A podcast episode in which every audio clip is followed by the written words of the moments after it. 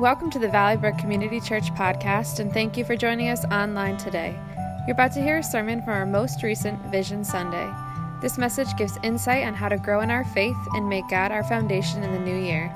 We hope you find this podcast meaningful. We love to hear how God is touching people's lives. Just go to our website at www.valleybrook.cc, select Contact Us, and send us an email.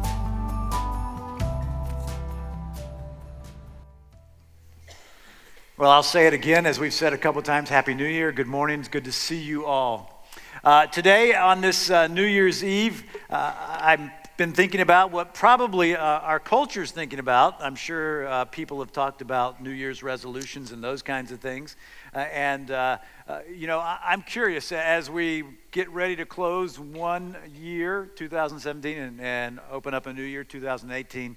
Um, anybody Thinking about any New Year's resolutions? Yeah, there's there's a few. All right. Well, you know, there's always, you know, uh, I want to lose weight. I want to not procrastinate. I want to eat healthier. I want to start stop this bad habit. I want to start that good habit.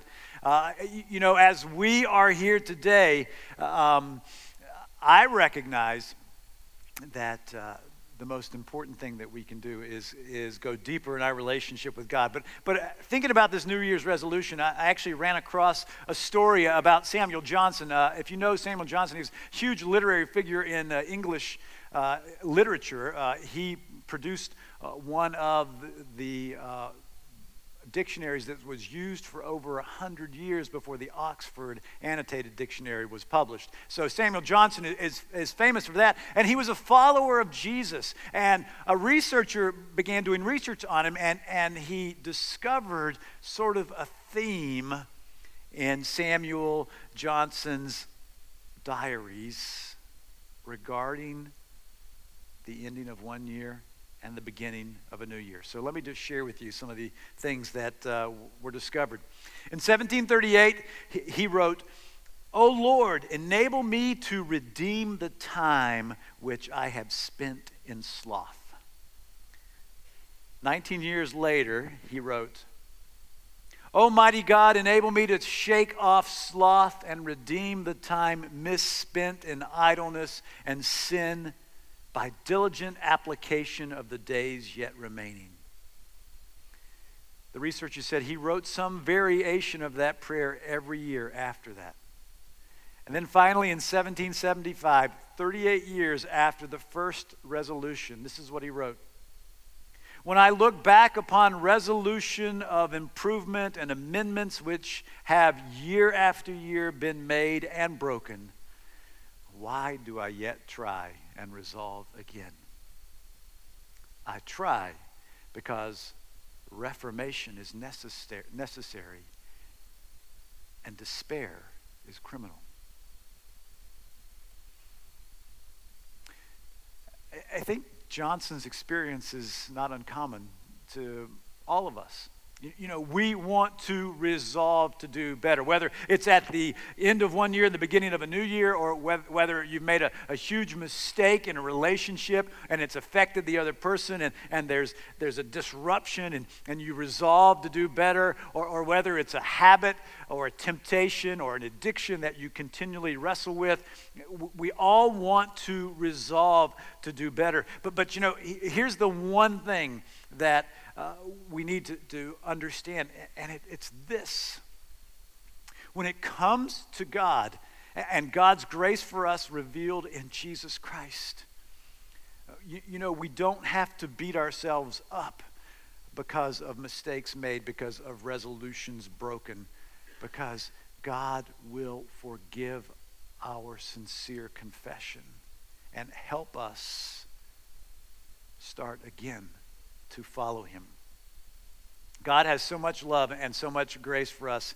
And, and here's one of the things that I recognize in Scripture. Jesus said this. This is so important for us to, to grasp. He said, I have come that they may have life and have it to the full.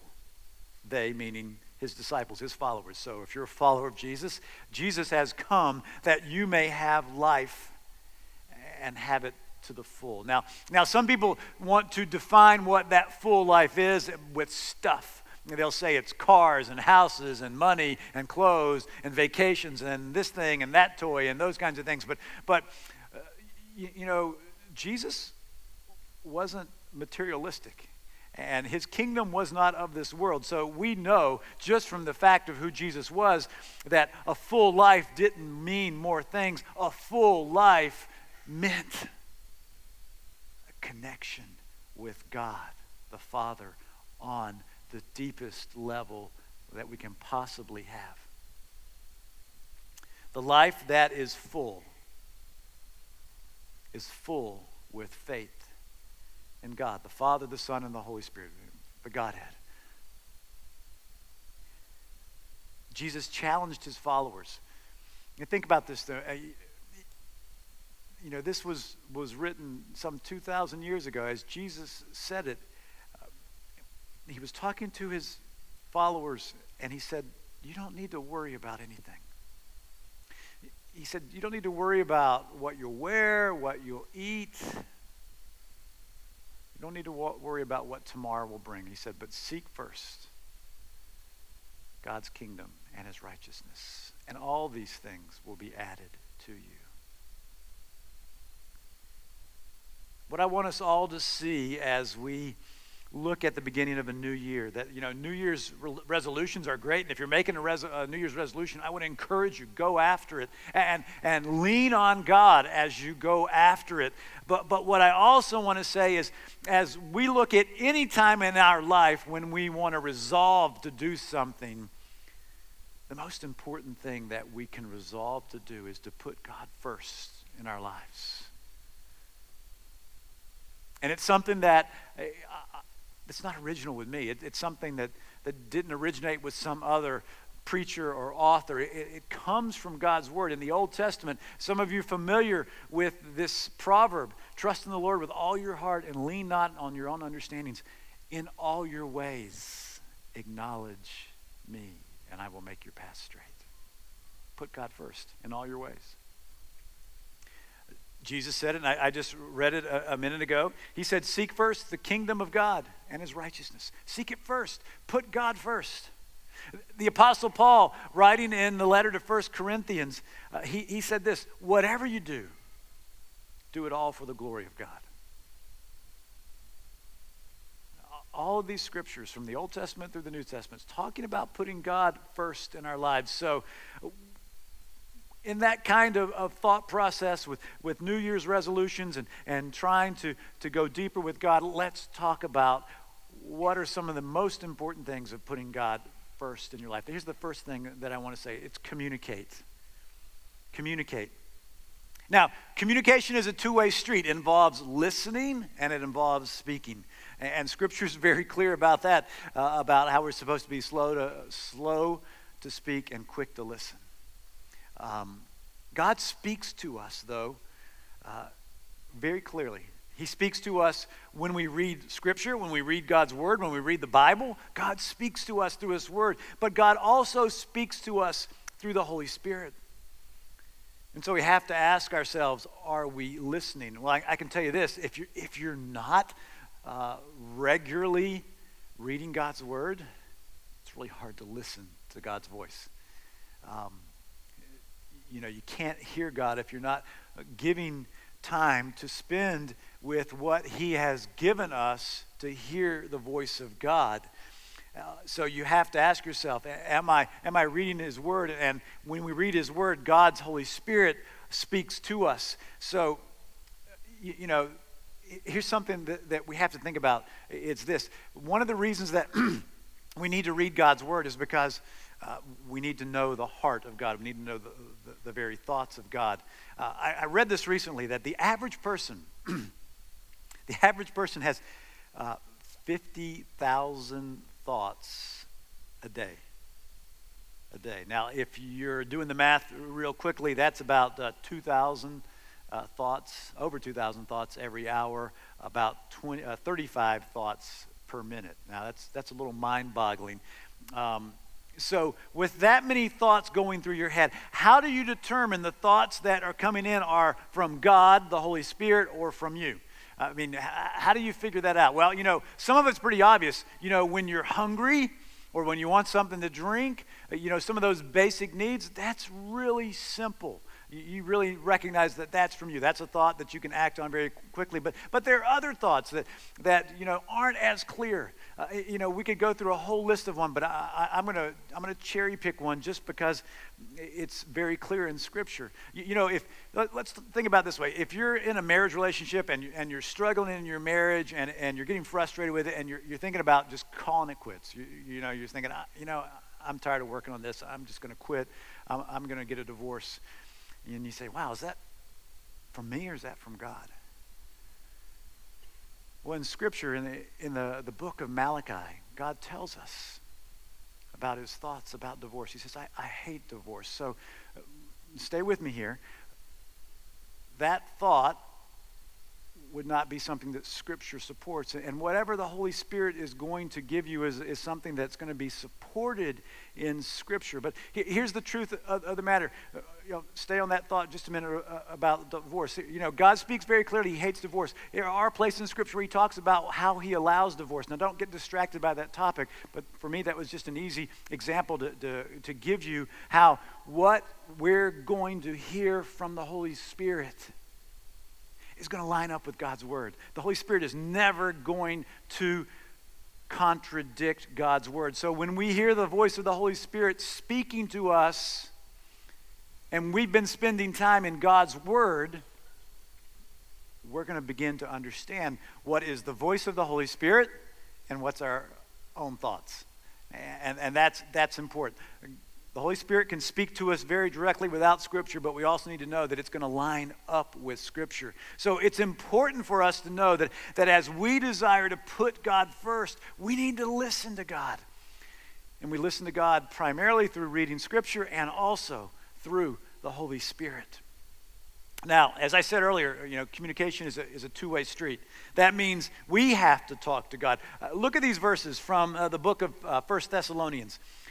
Rejoice always, pray continually, give thanks in all circumstances, for this is God's will for you in Christ Jesus.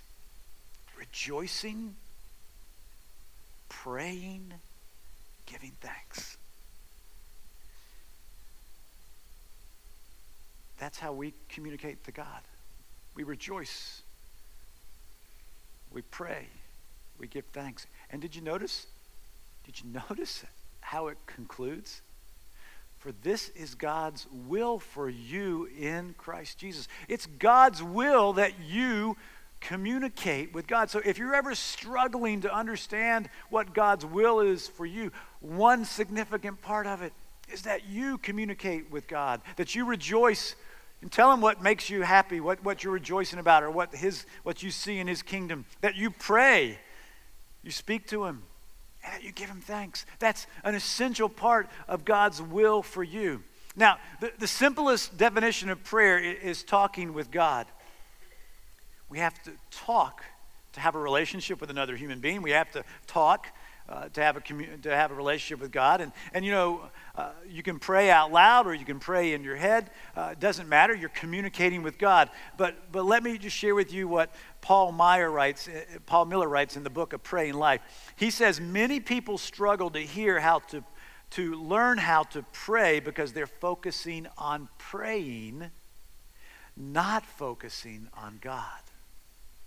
Making prayer the center is like conversation uh, making conversation the center of family mealtime. In prayer, focusing on the conversation is like trying to drive while looking at the windshield instead of through the windshield.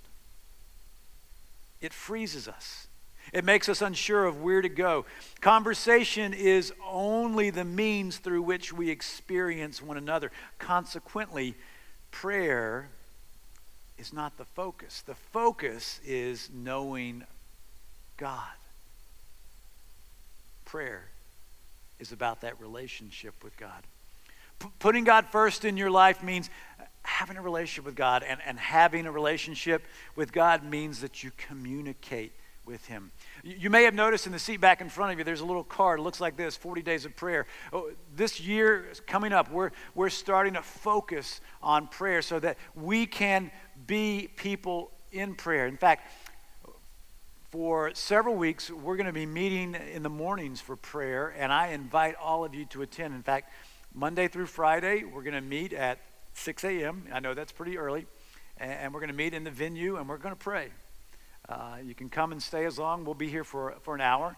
On Saturday mornings, we're going to pray at 8 o'clock, so a little kinder, gentler time. And then obviously on Sunday, we'll have our services. But, but I want to encourage you to, to be a part of this movement of prayer. And, and as we pray, one of the things I'm going to be praying for every single one of you is that we can all put God first in our lives, knowing Him and going deeper with Him. Uh, at the same time, we're going to be doing this, we're also going to be um, starting a study in many of our life groups. It's called 40 Days of Prayer. And I want to encourage you, uh, A, to join a life group, and, and B, uh, to take part in this 40 Days of Prayer. Uh, you can pick up a, a book for that life group. Uh, out in the cafe after the service. And those life groups will begin uh, following next Sunday. So, so uh, I believe all of us need to lean into communicating more and learning more about it so we can be better communicators. But the focus is being with God and praying. If you're going to put God first in your life, you've got to communicate with Him. here's the second thing you got to do. If you're going to put God first in your life, you've got to trust God. And uh, the Bible makes it very clear. God has entrusted us with so much our lives. If you've believed in Jesus, He's entrusted you with your salvation. He's, he's given you passions for life that, that feed your soul. He's given you talents and ability.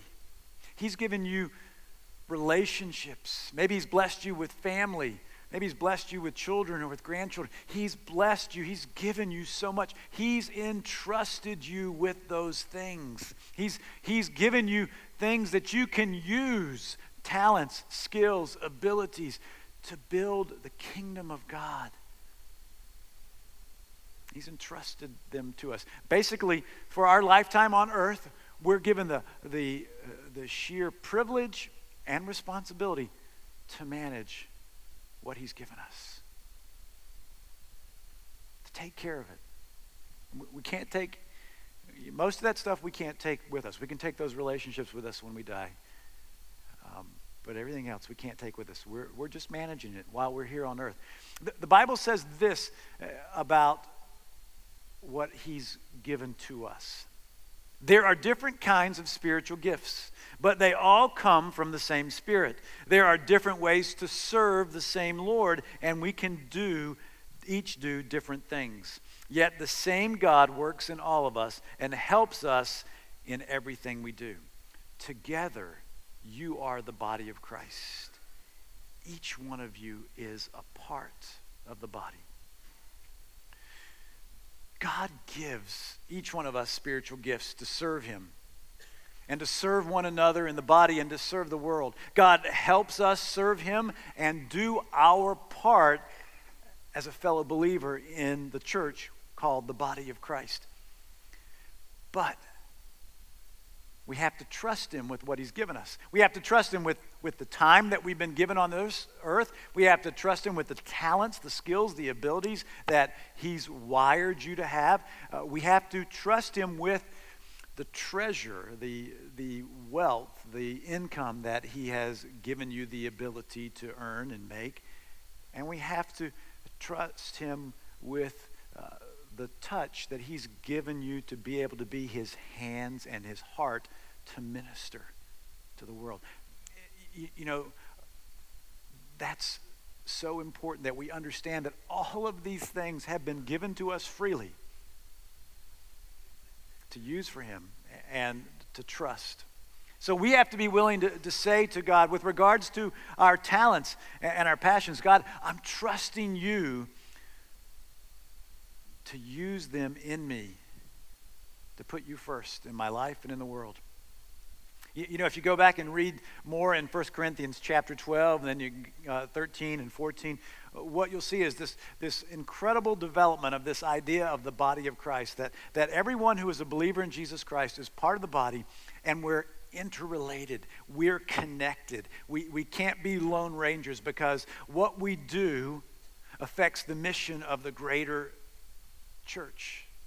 What we do has reciprocal relationships with one another, and that our talents and abilities have an important thing for us to do with those while other people's have the same. Uh, you, know, I always use this illustration.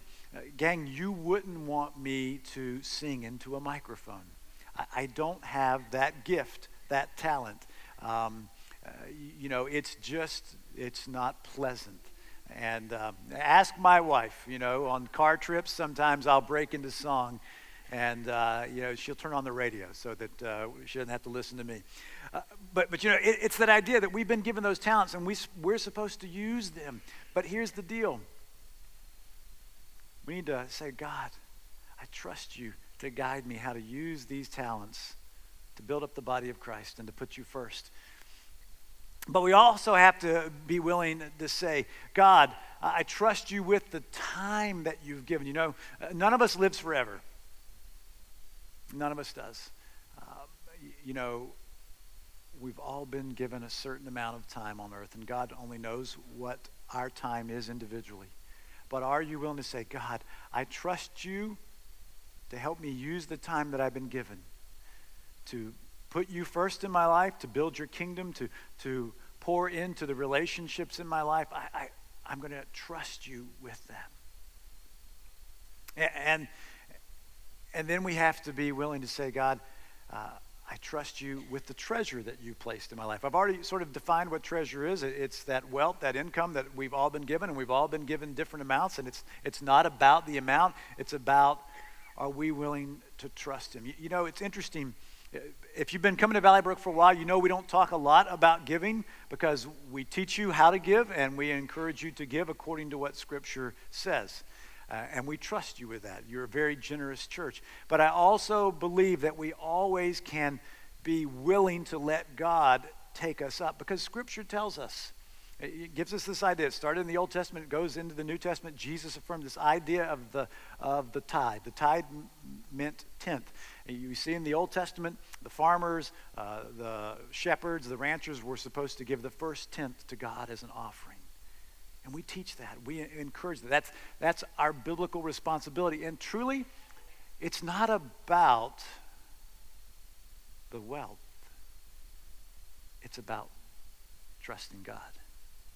God, you gave me this, and you asked me to give you a tenth back. Will I trust you to help me live on the nine tenths that are left? It's about trusting God, putting Him first in that area. And then there's this whole idea of trusting God with our ministry, to be able to, ministry to be able to care for people. I call it touch. The idea that we're God's hands and we're God's hearts. Uh, you know, we were singing uh, that song, The Overwhelming, Never Ending, Reckless Love of God. And I, I was moved to tears because I, God touches my heart through that, but, but then I realized that that, that message is coming um, to us from our worship team today, from Dan, and you know he's ministering with his heart and with his hands, with that ability to do that. Will we trust God to minister to other people? You know, you, let, let me say this. This is important. You know, as, as I've reflected on uh, another year for Valley Brook, you know, uh, I, I've thought about the fact that that to my knowledge, you know, 21 people this year committed their life to Jesus Christ. And that wasn't because of me, that was because of the body of Christ. You know, you played a role in that through your, your touch with other people. Maybe it's somebody you brought. And 17 people were baptized as a, as a public profession of their commitment to Christ. And, and again, that's not because of me, that's because of the ministry of Valley Brook, and you are the ministry team of Valley Brook. And, and let me say this, you know, if, if you're not a believer, this may not make sense with you, but you'll get a little inside uh, look at the body of Christ. Um, you know, we have this relationship that we're supposed to maintain as followers of Christ, to be able to minister to people, to reach out to people and care for them. And so, whenever the church gathers, it's really un- incumbent upon the body of Christ, brothers and sisters in Christ, to reach out to people, to get to know them, to uh, care for them, um, to check up on somebody when they're not well or when they're missing. Uh, you, you, know, it, it's this idea that we're part of something bigger than ourselves. You know, that we're not um, lone rangers, but that we're connected to something bigger and greater, and that we have that relationship that we're supposed to maintain with one another. And that takes me into this next point. If, if we're going to put God first in our lives, always, not just in 2018, we have to connect. And connect is, is something that I was just dwelling on. It's not just connect with God. We've already established that in the communicate piece.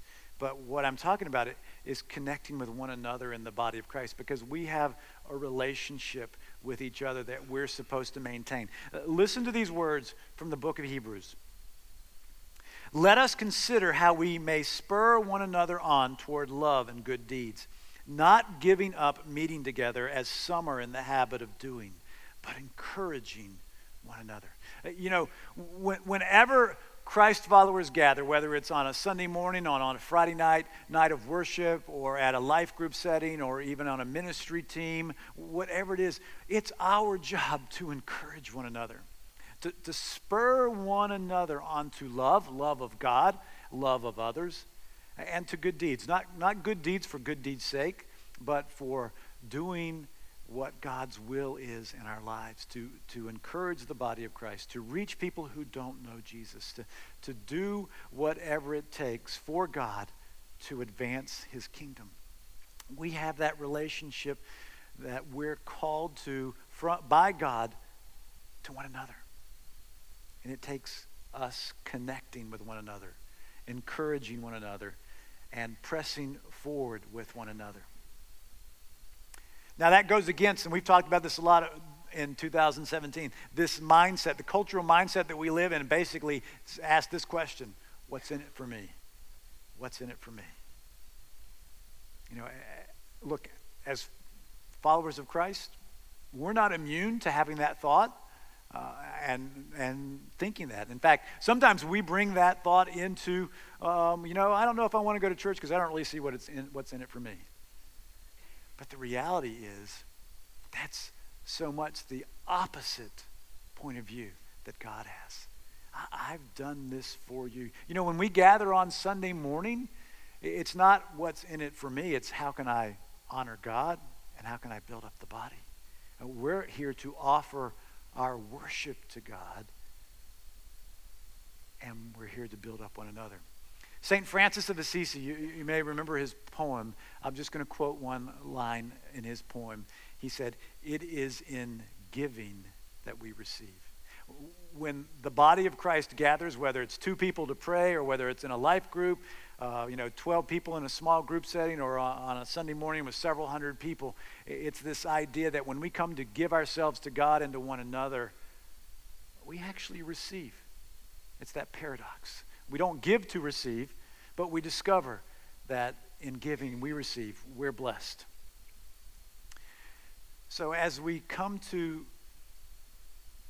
the precipice of a new year, you know, it's my prayer that you will put God first, that you'll pursue communicating with Him, that you will pursue uh, connecting with others and that you'll pursue trusting in God.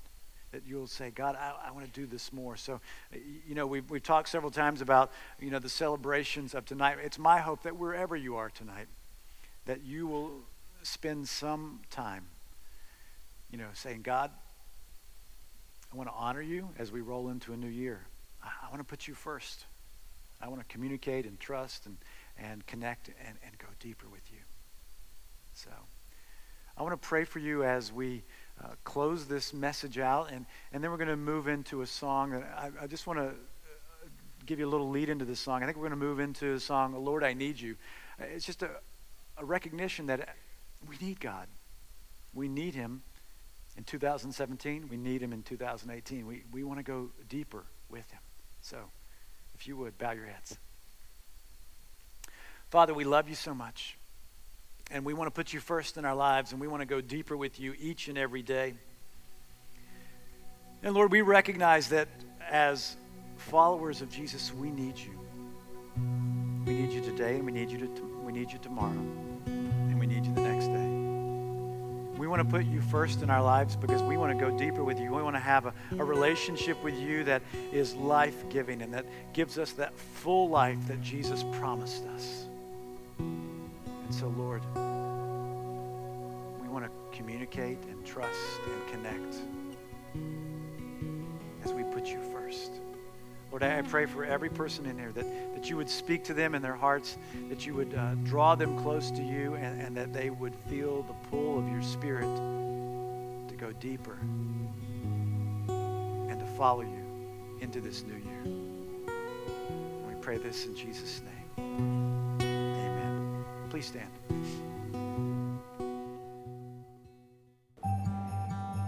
Thank you for listening to our podcast. It is our sincere hope that it has blessed you. For more information, visit our website at www.valleybrook.cc.